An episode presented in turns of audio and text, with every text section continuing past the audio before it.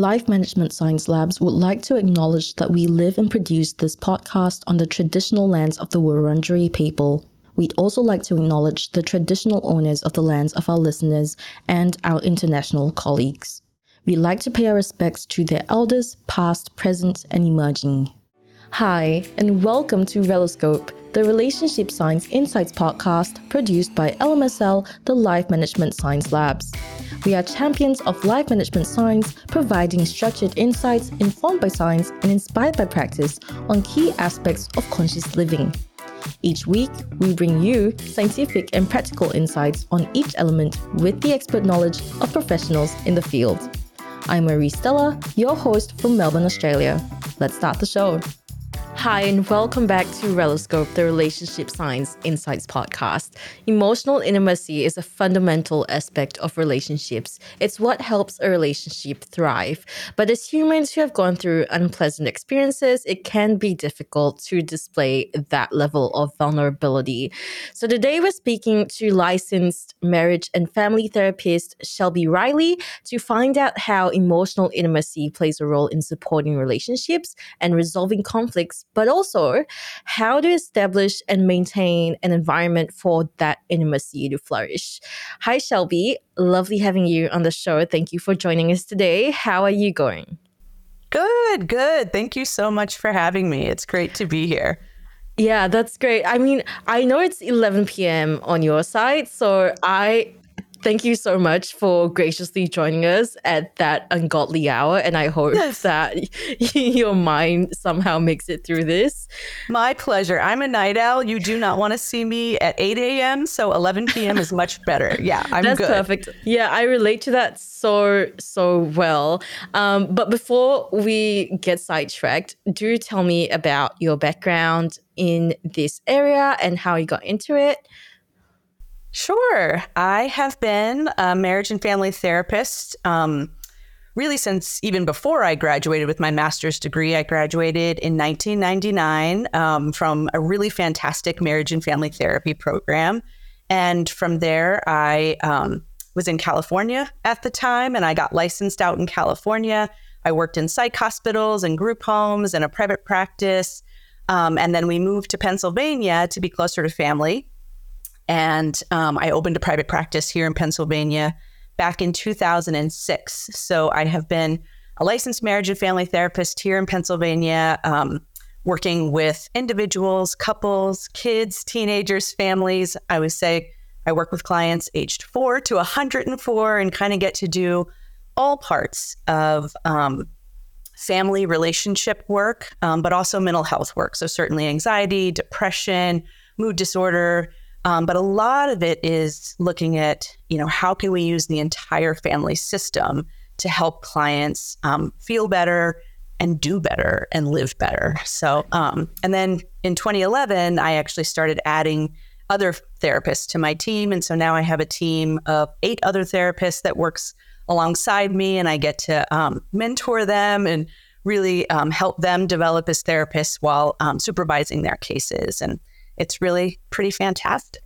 That's amazing. I imagine must be so eye opening. Um, just witnessing or like speaking to all these people from different walks of life. And have you were you originally from Pennsylvania?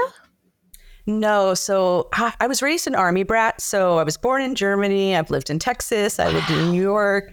Um, but I spent the bulk of my childhood in the Northern Virginia area, and that's where my husband and I went to high school together. We started dating our junior year of high school. Um, we went off to college together down in North Carolina.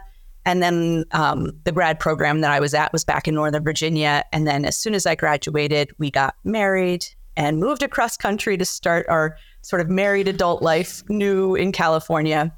And we were out there for almost seven years. We had our son out there, and then we decided we really wanted to be back closer to family on the East Coast.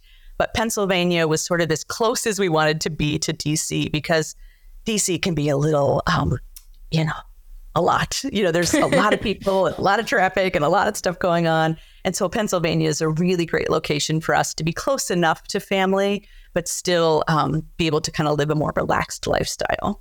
That's such a sweet and nice story. Now, before we get started, we'd like to get to know you and your interests a little better. This is Have You Met Shelby Riley? So, I'm going to ask you a few questions about your favorite types of media and just you can elaborate as much as you want or as little as you want. So, what is your favorite book? That is like asking, you know, a mother of 10 to pick her favorite child. I am a voracious reader. I love, love, love books. Um, I think as a therapist, one of the books that I love the most is um, True Love by Thich Nhat Hanh. It is a amazing, thin little book that really addresses to the heart of what it means to be able to love safely and love well. But I really love fiction. I read a ton of fiction and um, the one that I've kind of been the most jazzed about lately is a book called A Little Life um, that is really, really, um, really intense. And there's a lot of um, abuse in it. And so you have to like be sort of uh, warned that it's a it's a rough book, but it is a mm-hmm. beautiful, empathetic, amazing book that I've recommended to quite a few people. That sounds really, really good. Um, so I have a more general question then, which I'm not sure if it's going to make it harder or easier for you to answer, but I'm just really, really curious as someone who reads a lot as well. What's your favorite genre? Um, I mean, really, like literary fiction, book club fiction, um, anything that has to do with um, sort of, yeah, that relationship strife. Um, I love the coming of age novels. Um, so, yeah, that literary fiction category is my absolute favorite. That is a good genre. I love that. Um, do you have a favorite film? Know, it's going to seem so cliche, but I love Good Will Hunting. I just think it is such a fantastic um, look at, again, it's like this relationship stuff, right? Where it's like these guys and their childhood relationships that sustain them, but also um, Will Hunting's relationship with his therapist, played by Robin Williams. And it just, it's such a powerful film. I love it. I know I know that feeling so well of like your favorite movie being one of the like just everyone everyone likes it. It's like your answer is not very different, but at the same time, it's like how how could you choose something else? Right. Right. Right. yes. um, do you have a favorite podcast? So um, I don't have a lot of time, honestly, because through all the therapy that I'm doing and the books that I'm reading, um, but I do have a friend and colleague who has a podcast here um, in Pennsylvania that is really fantastic. Um, she's a doctor, and it's called "Tell Me More." And it really it's about um, opening up better conversations between medical professionals and patients. And she just is really doing a, a great um, look at how can doctors be more empathetic and be better listeners and really try to um, engage with their patients in a more human way. And so I do love listening to that podcast. That sounds amazing. You know, oftentimes I watch educational videos on like YouTube and things and I'm always very intrigued by how doctors and therapists and like that that side of things how it works but I rarely hear about the empathetic side and like what it, what the challenges are and how you can overcome it. So that does sound really interesting to me. Um, do you have a famous role model? Um, again, I feel like it seems a little cliche, but um, Brene Brown has just done such amazing work in the area of vulnerability and relationships. Um, and I just think her books are the ones that I read, and I'm like, every single person on the planet at the age of 12 should read these books because I think it's such a great primer for being more aware of how we can be brave and be vulnerable in our relationships, which would make us a lot healthier in our relationships. So I love so, Brene Brown.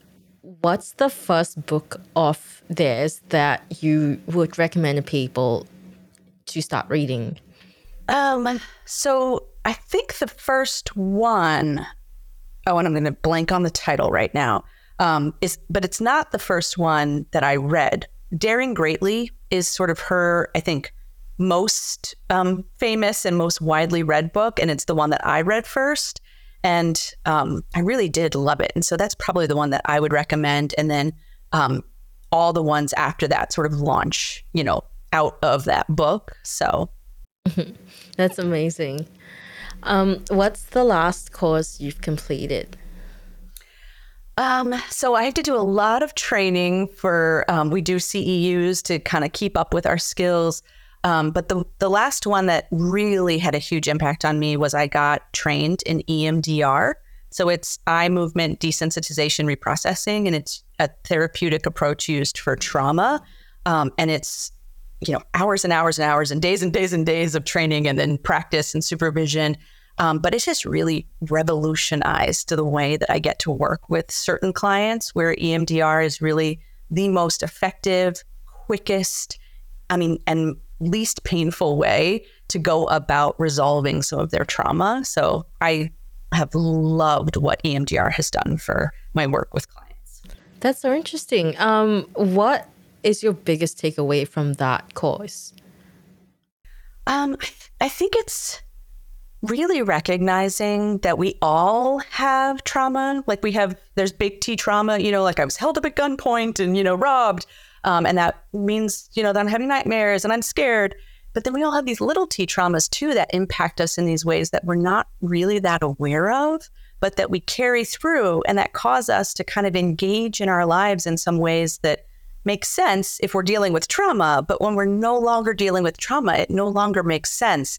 And to see how our brains store memory and how capable we are as human beings of actually like reprocessing those memories and untangling them from all of these other memories so that we can store them in a cleaner, healthier way. And then we just don't get as activated around certain things. And so then we're not making as big of a mess. Um, trusting the health of our brain and the fact that every single human like really desires and has the ability to be healthier and less reactive um, has just been incredibly. It's like I already knew it in the work that I do, but sometimes in talk therapy, it takes years to get there. And to see it happen so quickly through EMDR and the fact that we're trusting that person's brain to lead us in the process and not like me as the expert, I'm going to lead you, or like you as the client have to figure out how to say it. That the process of EMDR frees all of that up. And it's been really really amazing to see just really the the health potential of every single person.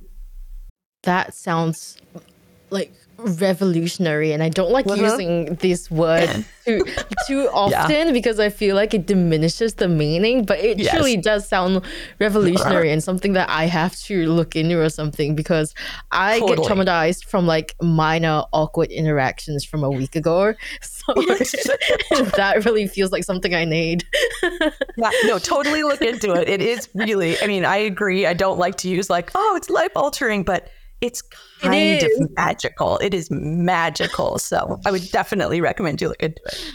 Yeah, amazing. I will. Uh, now we're getting into the interview.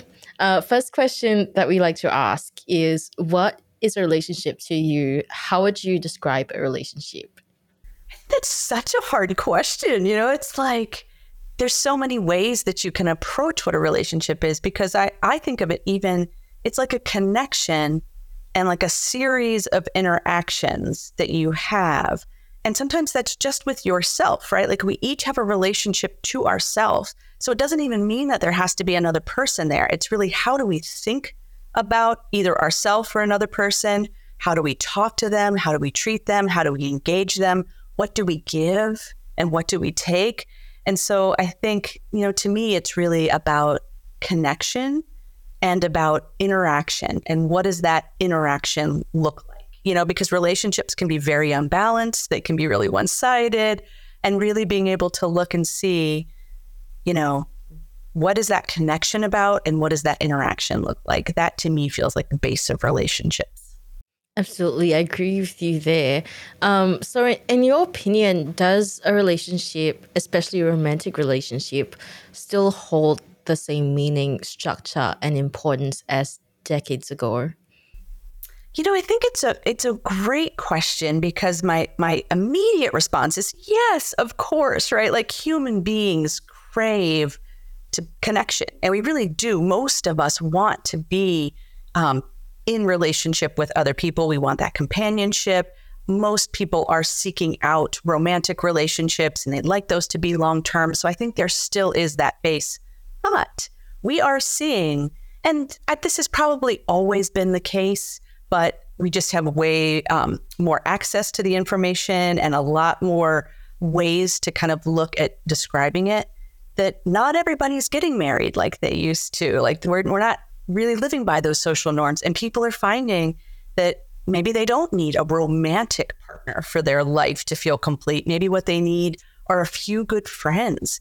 And so I think that expansion of the idea of relationship because you know there's polyamory where there's you know more than two people in a relationship. And so i think those parameters that it used to be like are changing. My my in-laws are really cute. They're in their almost they're almost 90 and so I had these young um, nieces and nephews in their 30s, you know, and they're just like, oh, when are they getting married? You know, and I'm like, you know, not everybody does that now. Like, that is not the thing that's going to make them feel stable and happy. There are lots of other ways now to have a solid, healthy life that doesn't depend on um, a long term romantic relationship. Yeah, and their relationships are still as valid. It doesn't matter if you're polyamorous, it doesn't matter if you're into ethical non monogamy, they're still valid relationships 100%. Um, so, how would you define emotional intimacy? So, yeah, I think that that is the ability to really feel safe and feel close and feel known by another person um, and that can be different for everybody. I think a lot of times what I see in my office is that clients sort of feel like there's probably one right way to do intimacy and like are we doing it right? Or like I'm doing it right and he's doing it wrong and could you please tell him he's doing it wrong? And but that people get to decide together what intimacy looks like for them. And that you know my marriage might look very different from somebody else's long-term committed relationship in the level of intimacy because what I've developed with my husband and what we both crave and like may not be what another couple craves and likes. Yeah, that's a good way of putting it. Uh, so, what do you think emotional intimacy looks like in a relationship, both in general um, and in like everyday life? You know, I think most people find that emotional intimacy um, through verbal interaction. You know, that talking and sharing, sharing one's thoughts, sharing one's emotions, you know, sharing one's dreams feels like the most basic way that a lot of people find that intimacy. Um, and then, of course, through physical intimacy, you know, that a lot of people find that that deepens their level of emotional intimacy. Um, but it's not, again, one size fits all. And that for some people, walking around their neighborhood for 10 minutes silently can feel like a really intimate act, a way of spending that time together. Um, and so there are lots of different ways to kind of engage in that emotional intimacy. But I think, and we might get to this in a little bit, you know, but I think the number one thing that has to be present for true emotional intimacy to exist is safety. And so being a safe person and being a safe partner or a safe friend or a safe lover or whatever it is, safe parent, like that is really a prerequisite for true intimacy. I love the way you frame that because safety is so important in relationships. Um, and I think that's something like when we are younger, it's it's probably something we don't think about as much. And then we have to make mistakes and go through like all of these to figure out oh actually i should be feeling safe and not just physically but also emotionally. I should be having someone that makes me feel safe and that's really really important to establish that. Um, so, what are some things that can foster emotional intimacy between partners? I know you already talked about safety, um, but for example, like shared experiences, any kind of behaviors. Yeah, shared experiences is a really great one um, because when you're doing something sort of novel and new and different, there there is that bond that happens, and in those memories that you share around remember when we climbed Everest, you know, and how hard that was and what we learned about each other in that process. And so I do think um, it's one of the things that we often encourage longer term couples who are sort of into the day to day busyness of life is to make sure it's not like just, oh, go on a date or like go on vacation, but to like really try new things together because that does engage in emotional int- intimacy. But I think the one thing I see here um, that is paramount is time. That so many people are just so busy that they don't have time and they take it for granted that they should feel close um, because maybe they, you know, already engaged in some dating and some, you know, stuff. And, and so now they can just sort of take it for granted that they're close. But relationships require attention and they require time. And so being able to set that time aside to actually be with that person. Say, how are you? And how was your day? And not just like, oh, how was your day? Okay, bye bye. You know, like, but to really ask and listen. And I think one thing that really makes a huge difference is honestly like really listening to what they say and then following up. You know, so if they're like, well, I'm really nervous, I've got this huge presentation tomorrow and I just don't know how it's going to go. So then the next day, at the end of the day, instead of just going like, oh, how was your day? When you just, it's so simple but to say, how did that presentation go? Because then they go, oh, they remembered and they cared, right? And then they get to go, oh, it actually went a lot better. And then really being able to to give them the feedback about who they are, being able not just like, oh, good, I'm glad it went well, but if you say, I knew it was going to go well, right? Because you, you prepared, you worked so hard, and you're so charismatic. Who could not love you and listen to you? That giving that kind of personal attention and feedback is what what really does foster good intimacy as well. Yeah, and I think that holds true for other relationships, not just romantic ones as well. Like if you're talking to a friend, it it really like the quality conversations that you have, not just like small talk of how are you? Okay, that's all. And you know, just making the other person feel heard and seen um, does a lot more than people think um, especially also with paying compliments and not just like generic ones, not just like, oh, you look good today. It's like, oh, this I see that you put a lot of thought into this specific thing and I really like it and I like the way you did it.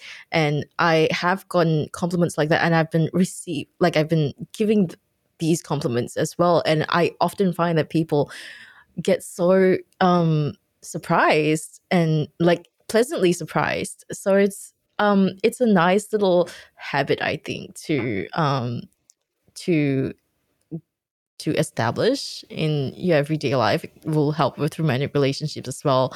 Um, so that's cool.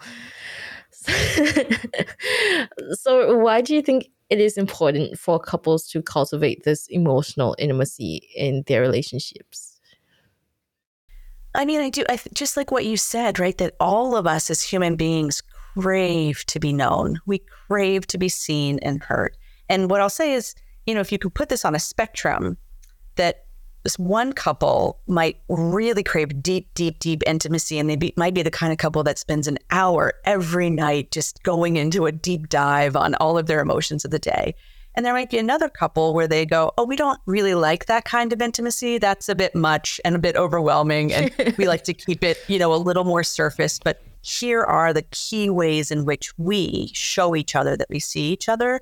And so there isn't one right level of intimacy. And it isn't like, oh, if you don't have this deep intimacy, then your relationship isn't as healthy or as valid or as good.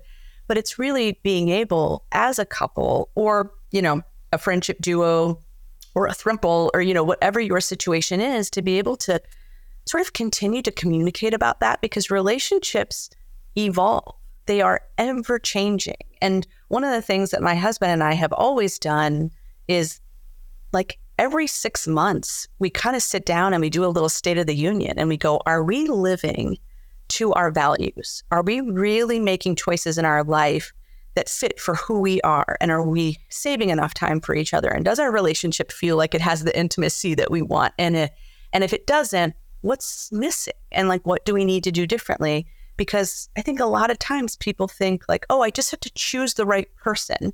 And if I fit with that right person and I choose that right, then everything will go okay. And it's like, oh, no, no, no. Like, it's a, such a dumb metaphor, but I will often say it's like a garden that like you really do have to go out and you have to water it and you have to like enrich the soil. You have to pay attention to it for it to thrive. And you also have to weed it. Like you have to get rid of the stuff that's choking it. And so I think it's that in it, in and of itself is an intimate act, right? To sit down and go, am I doing as your partner? Like, what do you need from me? And do you have, are you getting what you need from me? And if you're not, what can I do better to help you feel seen and loved and safe and cared for? That's such a good metaphor. It's like yes, the the plant that you are trying to grow might be in the right environment, but that doesn't mean that you just stop taking care of it and it'll just go. You still have to water it. I, I do really like that metaphor. It's very apt. Um, yeah. so, but well, yeah. Well, to my next point, conflict is inevitable. So, how does emotional intimacy affect the way couples navigate and resolve their conflicts? I, uh, personally, to me, I really feel like sometimes conflict is actually a great initiator of intimacy. Like sometimes we have to have it out. We have to get into a fight to really express how we're feeling. And then it's like sometimes that passion that's expressed in conflict shows that we are both really committed to, to seeing this through. Like if if I'm not fighting with you, maybe it's because I don't care, right? I mean, so it's like I, I don't mind conflict in a relationship. And honestly, personally, in my own relationship, I do like, you know, once a year, a good fight because it just it feels like, you know, A, I got it in me, you know, it's, it's like you kind of want to get it out. But B, it just, it does, it feels like we both are in this. We care about this. And it's interesting to watch different couples because um, some couples are super passionate and they're really intimate and they like really share a lot emotionally and they share a lot sexually and then they fight like crazy, but they they both can really sustain that. And although it might feel a little overwhelming at times, when we really break it down, they don't really want to change much about it because to lose the conflict is part of their intimacy style. And then there are other couples where maybe because they're not so intimate, they either get along, you know, a lot better because they're not bumping into each other a whole lot more. Um, and so then it just feels like a little more distant, maybe a little colder. But for them, it works, or maybe it doesn't. And we get to kind of resolve that. Um, but then there are other couples where because they have developed the ability to be really safe with one another and they are intentionally and purposefully vulnerable and intimate with one another, it naturally lowers their level of conflict because they know how to communicate and they know how to engage in a safe way. And so it doesn't have to get conflictual so often, which is what I think most people are kind of looking to do, you know, is can we get healthy about how we communicate so we don't fight so much? Yeah, that's interesting. So essentially there's no one right way to have a healthy relationship. Different relationships yeah. are different. I'm not gonna lie, Shelby, that is confusing me even more. you know, it's like, all right, so how do I tell if my relationship's actually healthy or not? but like, I mean, it's good to know, but at the same time, it's like, oh, like it's always isn't going to weigh on you a bit. Yeah. Relationships are, I think, one of the most difficult things for human beings to figure out because it's like we're kind of sold a rule book, you know, and there are some rules. Like you really should not ever physically assault somebody, you know, you should not verbally abuse somebody. There are some very clear rules in place. But past those biggies, I mean, there's a lot of space to say it is really about and I hate the word contract, but it's kind of what it is, is developing a contract between you and the other person to decide what works for us. And there really is no one bright way or one rule book that says if you're doing all of these things, then you have a healthy relationship. It's there's great freedom in being able to say, oh, I get to actually know myself and be authentic and develop something that fits for who I am and who this other person is but then it is very confusing to figure out like are we just being really dysfunctional in how we do this um, but i often feel like like the the proof is in the pudding right like if you feel generally pretty safe, pretty content. And at the times that you don't, it doesn't feel like it crosses the line into abuse, right? It might just be like, oh, I was so mad, you know, or like, oh, he's so irritating. Um, I often will say, like, if this is the worst thing that you have to deal with in your relationship, can you deal with it? You know, and like sometimes that worst thing is something where I'll go, you should not ever, ever have to deal with that. That that crosses the line into abuse. But a lot of times you know, there's little pieces. I once had a couple, they were amazing because they came in and they're like, we really need help. Like, we do not like the state of our relationship, but we're really worried about starting therapy because we have a few really weird things that we do that we don't want to stop doing. And we're worried that you're going to tell us that they're bad and we should not do them. And I was like, no worries, right? Like, do you both agree that you like them? And they were like, yes. And I'm like, and like, do they feel like they are um, damaging? to either of you in any way. They were like, no.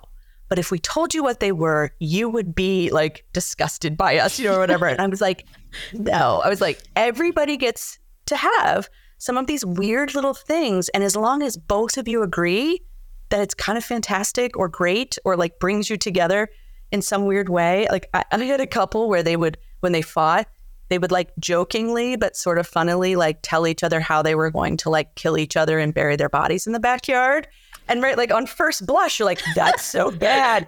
But they both thought it was hilarious. And they both knew that it was never going to happen, that it was like this weird little way of blowing off steam.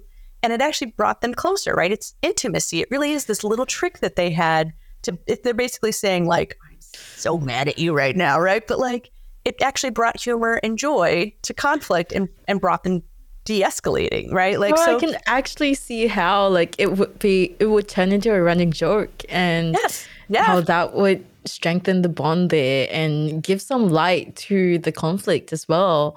Yes. Um. Yeah, I really like that. Actually, I'm gonna use that. I'm gonna kind of fun. Yeah. Yeah. It sounds really fun. um. So many couples do struggle with openly expressing their emotions and vulnerabilities. So, what are some common challenges they would have to face when trying to develop this emotional intimacy? Yeah, it's amazing to me how, if you really look at how are we taught to express emotion, like our families are where we learn the rules.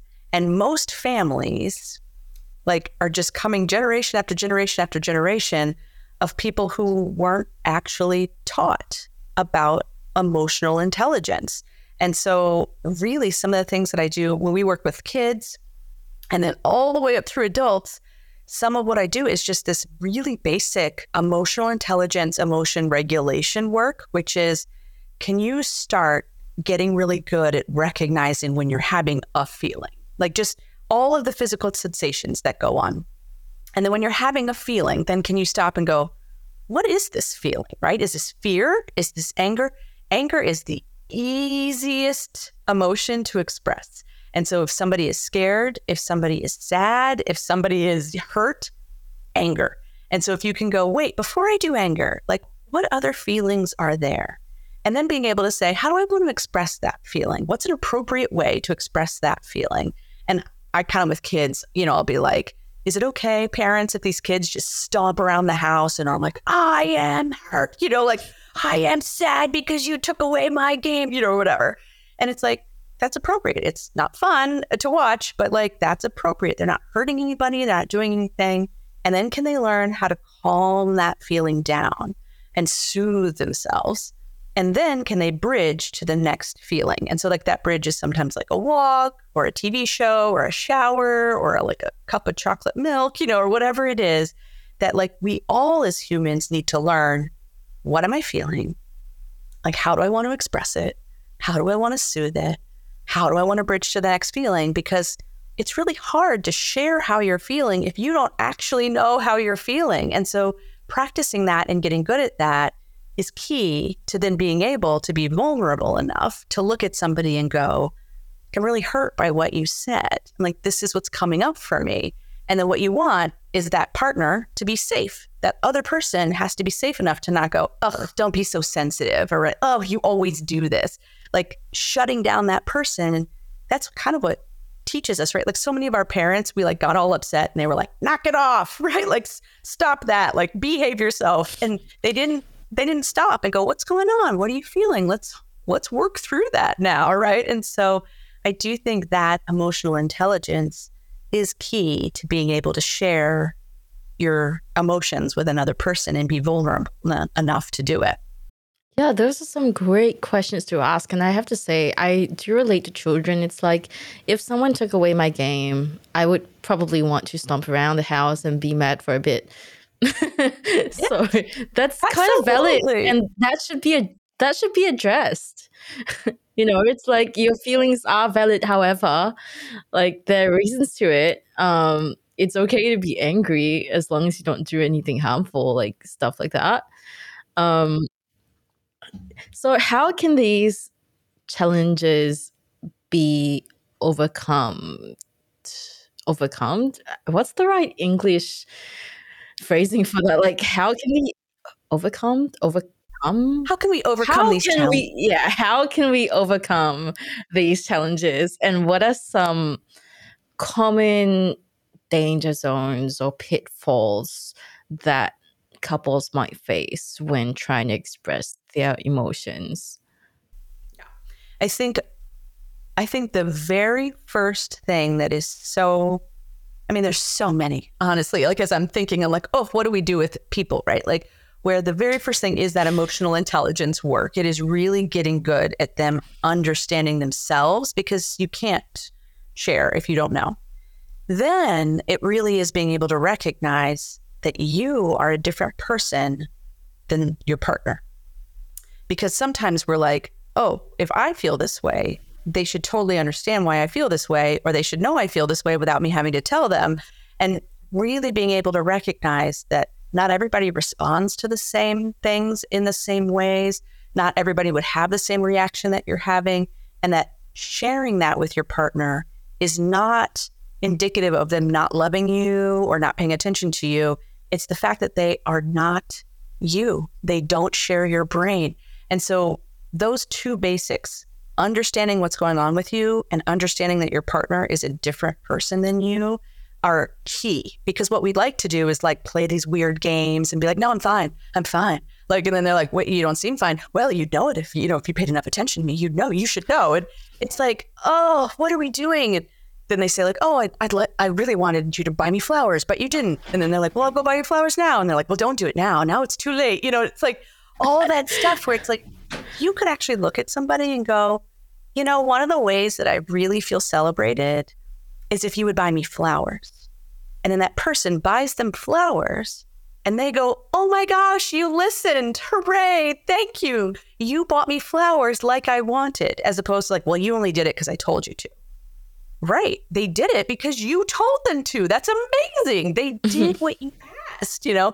So that that recognizing that we really do have to share how we're feeling and we really want to be able to do that in a very safe way because when we do it out of criticism or we do it out of anger, we think they should have mind read already and we're just annoyed that they don't live in our own brain, it's going to disrupt everything. And so I think that's a big thing too that I ask couples to um, practice is not resolving the conflict. Like you're not coming up with a solution. You're not problem solving. What I want you to do is just take turns sharing what your perspective is and then doing this very annoying, okay, what I heard you say is so that you're just reflecting back what you heard the other person say. Because we spend so much time trying to like think about what we're going to say to convince the other person that like to see it our way or feel how we're feeling we don't even listen. And so we we're, we're not even connecting. And so just practicing like you're really just trying to understand one another. You're not trying to convince each other of anything. That feels key too because until that's in place you don't problem solve very well. What i'm hearing is that one of the most important things to foster emotional intimacy is to debase yourself, step outside of your own self and think about the other person that you're speaking to in the relationship and that's really really important um, which I think you put it so eloquently. Um, and by the way, I love the entire skit that you did there. It felt like a little flashback reel of my past relationships. you really did put it so eloquently. Because um, when I was younger and a lot dumber as well, and also more all selfish. Yes. Yeah. All of us were there at one point in time. I yep. just, I'm admitting it. I, I'll own up to it. I just like had so much pride. and I was like, no, um, I'm not going to ask for it. Um, if the other person wants to do it, they can. Uh, and I think it's just, well, the pride thing needs to kind of just stop. Nothing's going to work out that way. Um, yeah, so really, really liked what you said there. Um, what are some common misconceptions about emotional intimacy?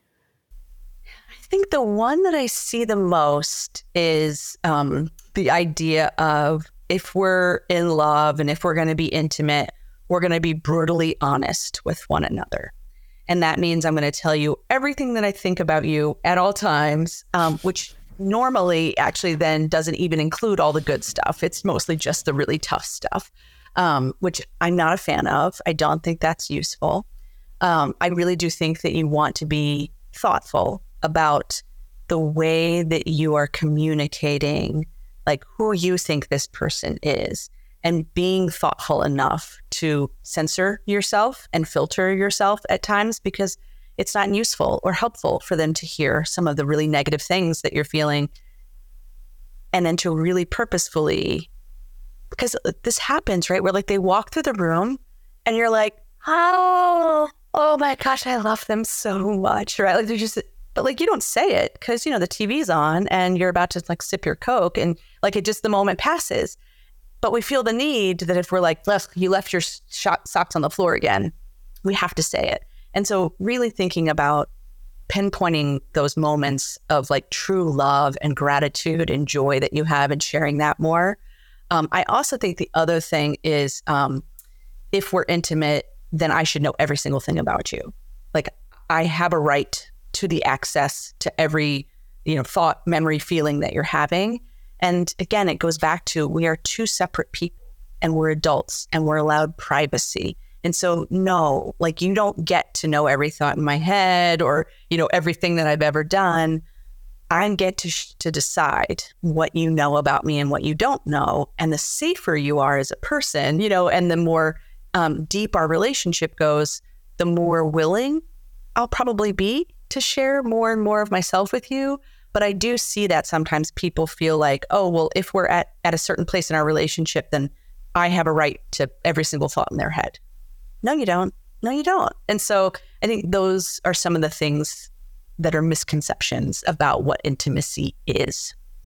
Yeah, that's a really good one, actually, um, which I never really thought about before.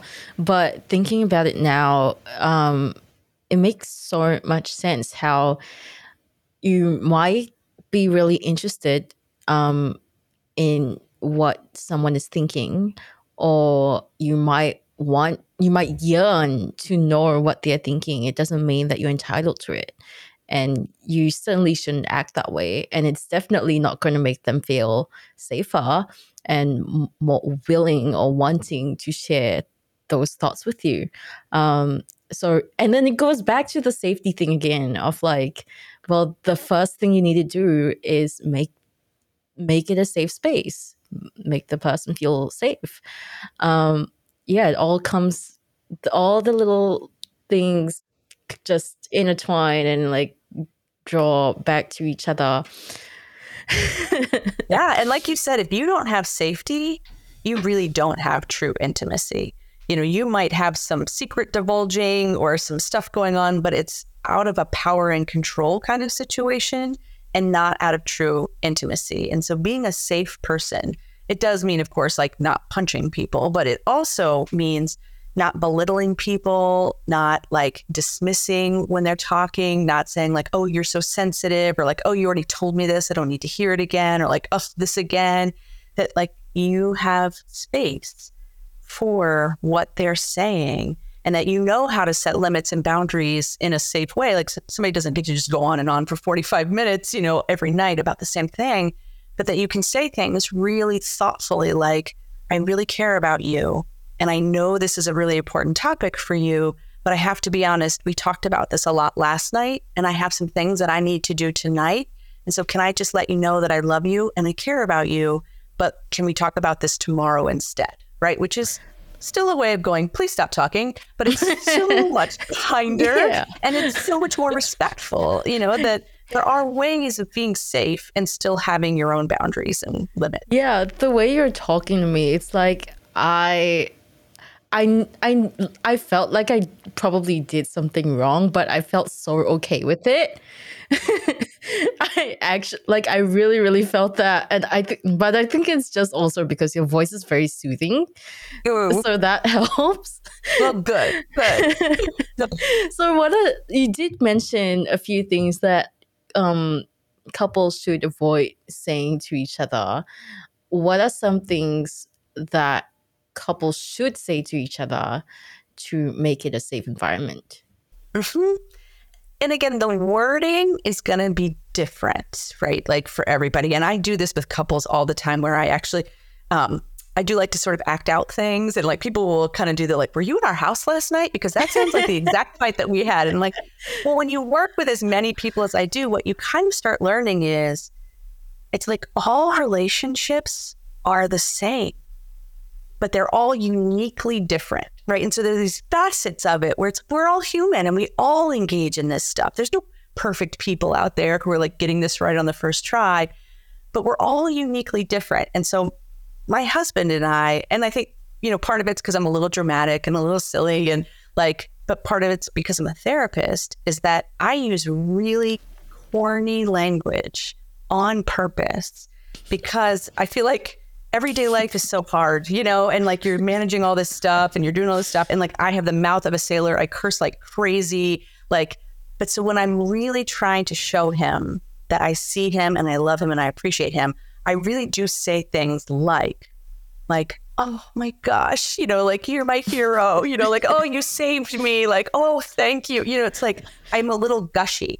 And he really responds to that. He appreciates it. He really likes it and he does certain things like that for me too. Like he'll do, I really feel like it's very important that I'm a funny person. I think being funny is like one of the greatest things in the whole entire world. I agree. So, right. And so like when he looks at me and he's like, oh my gosh, you are so funny. And I'm just like, that is like key, right? Like just so key.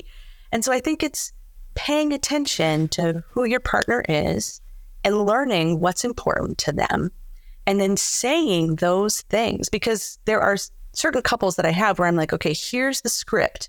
Uh, and here's what I want. Here's what we've covered in session. Here's what I want you guys to go home and like really say to each other. I'm going to say it in this really corny way. You guys are never going to say it this way because you would like gag if the other person actually said this to your face, right? You'd just be like, you are full of it. So you have to like translate it into your own personal language. But it really is things like, you know, I see you. I appreciate you. I see what you did for me today. I see how hard you're working. Like these, like you were saying earlier about not just like, you're so smart, you know, but it's like when they're problem solving something to go, gosh, I'm amazed at the way your mind works. I never would have thought to come at it like that.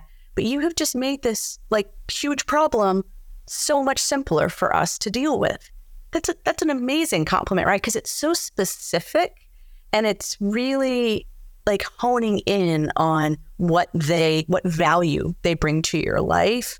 Um, and so I think there's that combination of like really letting them know that you appreciate them and that you value their existence in your life, but then also being able to be aware that it shouldn't all be performance based, right? It shouldn't be like, oh, I love all the things you do for me that there's something too just about the person and who they are that just being with them and not because of the stuff they do but because of who they are as a person is really meaningful too. So, as you mentioned, cultivating emotional intimacy and effective conflict resolution, it requires a lot of ongoing effort and commitment.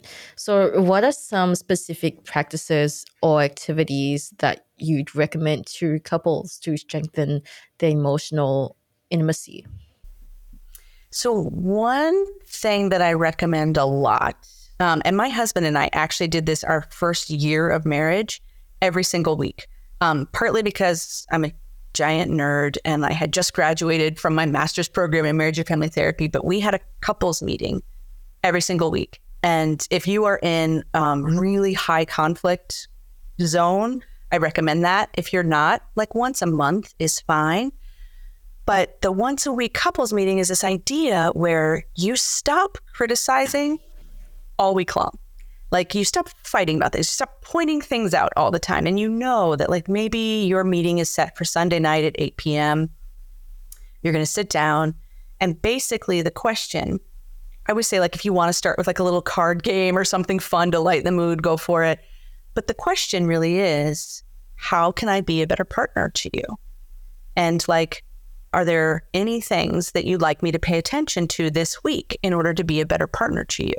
Because here's this time that's calm and established and set aside. The rules are you don't, you know, name call, you don't like fight about it. You also don't um, defend yourself and you don't like explain why you don't do the things they're asking you to do.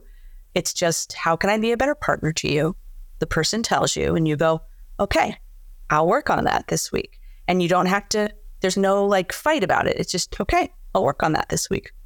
And that this is a place where you could bring up one or two of your top complaints so that everything else just sort of floats away. And I say, like, if you're in a long term relationship and you're doing this every week or every two weeks or every month, you will have an opportunity to like name every single thing that you want different at some point, right? But doing it all week long, all day long, is just eroding the, the safety and the, the intimacy of your relationship. And so put a pause, play nice, and know that every single week you've got an opportunity to kind of assert what it is that you'd like your partner to be working on.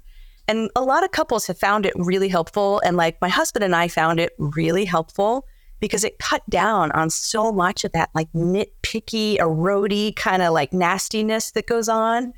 And like I knew, like, oh, I've got I've got. And then by the time I got to Sunday night, the stuff that I was so annoyed with on Tuesday felt fairly meaningless. And so sometimes just that time of going, is that really that important to me? It's not.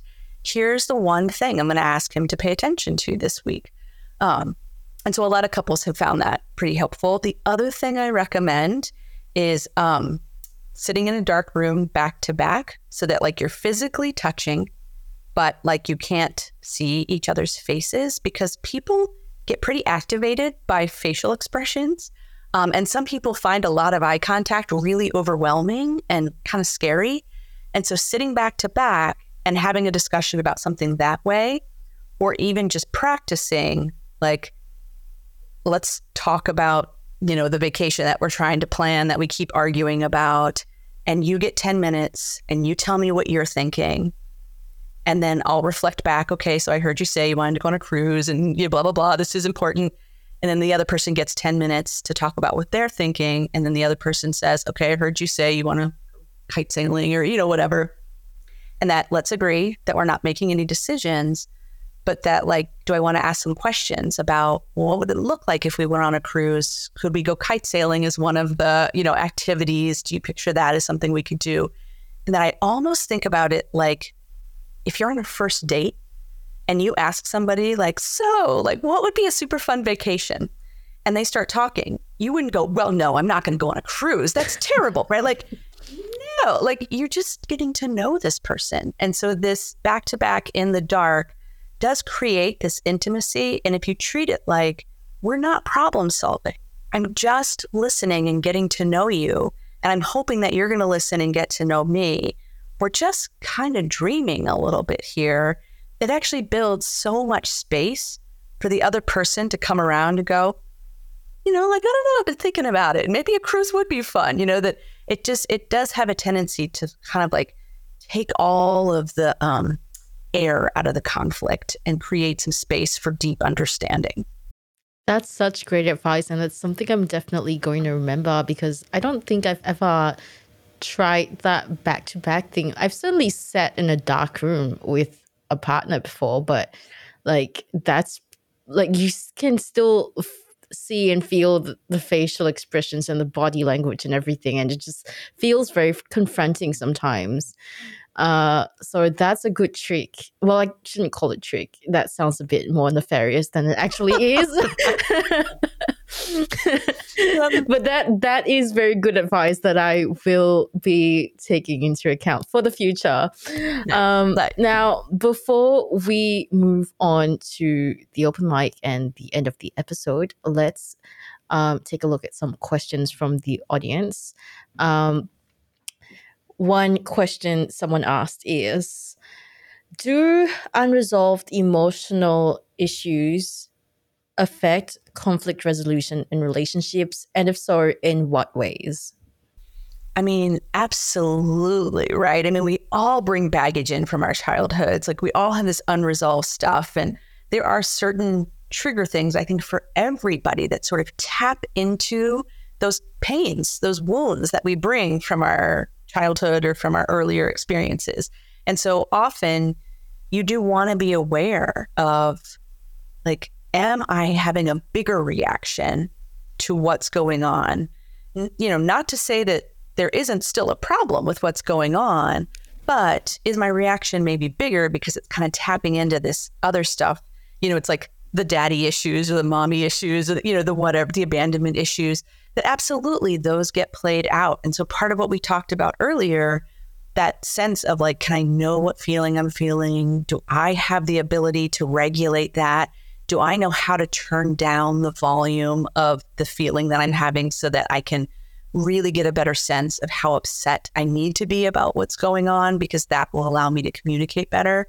And honestly, it's one of the things that EMDR addresses so beautifully is that sort of untangles those childhood memories and wounds and threads so that now when like a similar thing presents itself in your current relationship, it still is painful and it still is irritating and you're still going to address it. But I do kind of t- sort of say the volume gets turned way down so that you're no longer flooded and you're just like, huh, you know, like, yeah, I don't like it. Like, I, we need to address this. And you might still feel like a little tiny sizzle of the childhood stuff in there, but it's not hijacking you the way it once might have. Um, and so I kind of really love EMDR's ability for even just those sort of day to day kind of things. Um, but the answer is yes. And like you really do have to do your work to address that so that it doesn't flood into things where it's not really appropriate. So, in that case, would people essentially need to figure out their own abandonment daddy issues or mother mummy issues before entering a a relationship or is that like something that they can work on simultaneously sometimes you don't even know you have daddy or mommy issues until so you're true. in the relationship and they're getting all triggered right and so I, there really is like it, it's sometimes if you can if you can be open and curious about the fact that you are human and you are evolving and you are changing and that relationships can be transformative then it's to really be able to go, ah, this is some really interesting information that I'm kind of getting. And so you can absolutely do that work within the context of a relationship. You just want to be really thoughtful that you're not like your partner is not a garbage can, right? They are not a dumpster for you to just dump all of your junk all over. You have to be responsible for who you are and like what you bring into the relationship. Yeah, trash can, but sometimes trash cannot sometimes trash sometimes trash just cannot so um next question is what are some warning signs that a relationship may be lacking in emotional intimacy? And how can individuals address these issues? Um the first thing that comes to my mind is boredom. You know that like if you feel really bored around this other person or within the context of the relationship, I think that's sort of a good sign that you aren't really connecting and developing that intimacy. Um, I think probably feeling belittled, you know, as well. Like if you're starting to feel kind of like small and dismissed um, there too is that sort of lack of intimacy because intimacy means this person cares about you and they've got the space to care about you. Um, and so some of the things that you can do, I think if it's something like boredom, you know, that that's where like we were talking about at the beginning, like new experiences, trying new things, some adventure together, building those memories and being able to have that like rush of adrenaline together that like is kind of exciting. Um, those kinds of things can help build intimacy. Um, and I think if it's like you're feeling dismissed and belittled, I think that's, you know, in some ways I kind of have this like green light green flag in relationship and red flag in relationship kind of stuff where it's like, you know, green flags are, you know, oh, they pay attention when I speak, you know, and oh, like they show up when they said they were going to show up. And, you know, oh, like they offered to pay for dinner and they paid for dinner. They didn't forget their wallet. You know, like there are all these green flag things that show that a person is trustworthy and worthy of your time and attention. And then there are those red flags. And if you kind of do that assessment and look and see, are there lots of red flags that are sort of getting in the way of me feeling intimate? Maybe building intimacy isn't what's needed here. Maybe leaving is what's needed here, right? Like, I mean, maybe breaking up and not being with this person if there are so many ways in which they are not a healthy partner for me. That's such. I feel like I'm saying this over and over again throughout this episode, but again, um, that's such a good way of putting it because sometimes there is an end to a relationship yeah. and you just have to make the call and not every relationship lasts forever um, and that's okay because each one still teaches us some things um, and makes us both better people for the next one uh, yeah, thank you so much for answering our questions, um, Shelby. Now we'll move on to the open mic. This is your chance to talk about anything you're passionate about. So the floor is yours. All right. So I super passionate about all things therapy. I love, love, love it, and I've loved being able to really do my life's work as a therapist. But the other thing that I've started doing probably about eight years ago um, is writing. And I had an idea for a book, and I wasn't sure um, if it was going to be a self help book, you know, like if it was going to sort of be professionally kind of more in my therapy lane.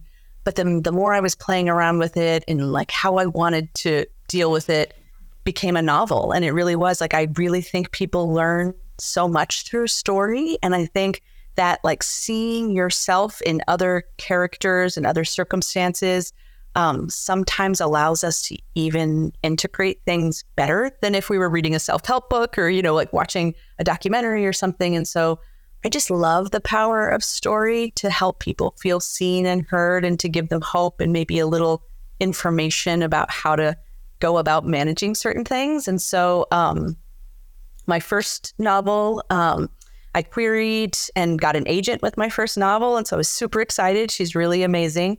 Um, I'm writing my third novel right now, and um, most of all three of my books really kind of look at mother daughter family dynamics with some mental health component. So I get to kind of use what I know um, professionally in the books that I write. Um, but this one takes place in Northern California, in Humboldt County, where there's um, currently lots and lots of marijuana farms, and um, it spans a time frame from the late 60s to 2018, and um, there's a, a hippie commune that's developed that then over time morphs into a pot farm, and it's um, from the like four different women's perspectives um, of kind of what it means to be a woman in the world and what sacrifices you have to make as a mother and that conflict of what do you owe your children versus what do you owe yourself and what are you like responsible to give versus what are you allowed to give yourself and so looking at what that means um, through through this really kind of funky cool hippie lens has been really really really fun and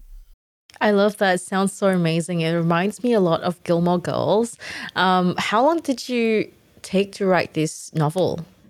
Um, so I have so my first novel took probably like three years because part of that was figuring out how to write a novel, right? Like I didn't, I don't have an MFA in creative writing or anything. And, um, and so I, I got to work with some really amazing developmental editors and go to some really cool, um, like week long workshops where I felt like I was sort of really learning the craft of novel writing.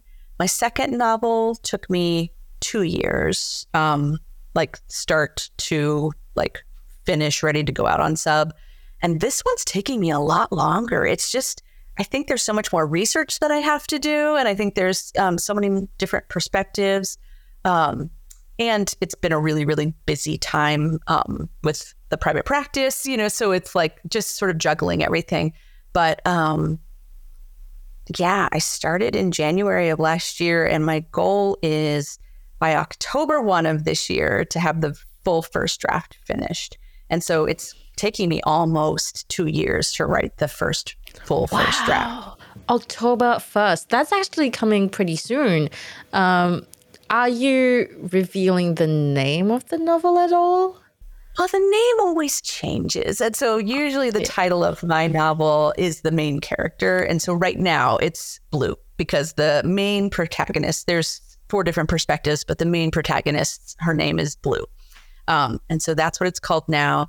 But I think as a as a writer, you have to always be willing to know that if you um, are publishing with you know one of the big five, they're probably going to end up changing your title. You know, and they're going to ask you to you know morph quite a bit of things, and so you have to be a little open to that creative process. So. Yeah, it is the one of the trials and tribulations of being an artist, right? It's like on one hand, creative freedom and expression. On the other hand, um, money and support, you know.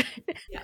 And, and what is commercially viable, right? Yeah. yeah. What do they sell? Absolutely. Yeah. yeah. Thank you so much, uh, Shelby, for joining us today. I really enjoyed hearing about not just your novel, um, but also your interests and most importantly, the um, emotional intimacy part. And your voice is just so soothing. I have to say that again. Like so many times, you just keep talking and talking and talking. And I'm like, wow, I feel so relaxed and so safe. oh well, I, good. It actually it's a, it really helps as a therapist if you can have a pretty soothing voice, so that you know clients can actually tolerate listening to the feedback you have to give them. It does. Um, if our listeners want to find out more about you and what you do, where should they go? Yeah, so I have a website for my private practice that also houses all of my speaking stuff and my books, um, and that is www.shelbyrileymft.com. ShelbyRileyMFT.com. That's the website if you want to go and check it out, and we'll link it in the show notes as well. Thank you so much, Shelby, and thank you everyone for tuning in, and we'll catch you in the next episode. You've been listening to Reloscope, the Relationship Science Insights podcast produced by LMSL, the Life Management Science Labs. For more episodes like this from 10 different life management perspectives, search LMSL on YouTube, Apple Podcasts, Google Podcasts, and Spotify, or wherever you listen to podcasts so you can get updated on everything we have to offer.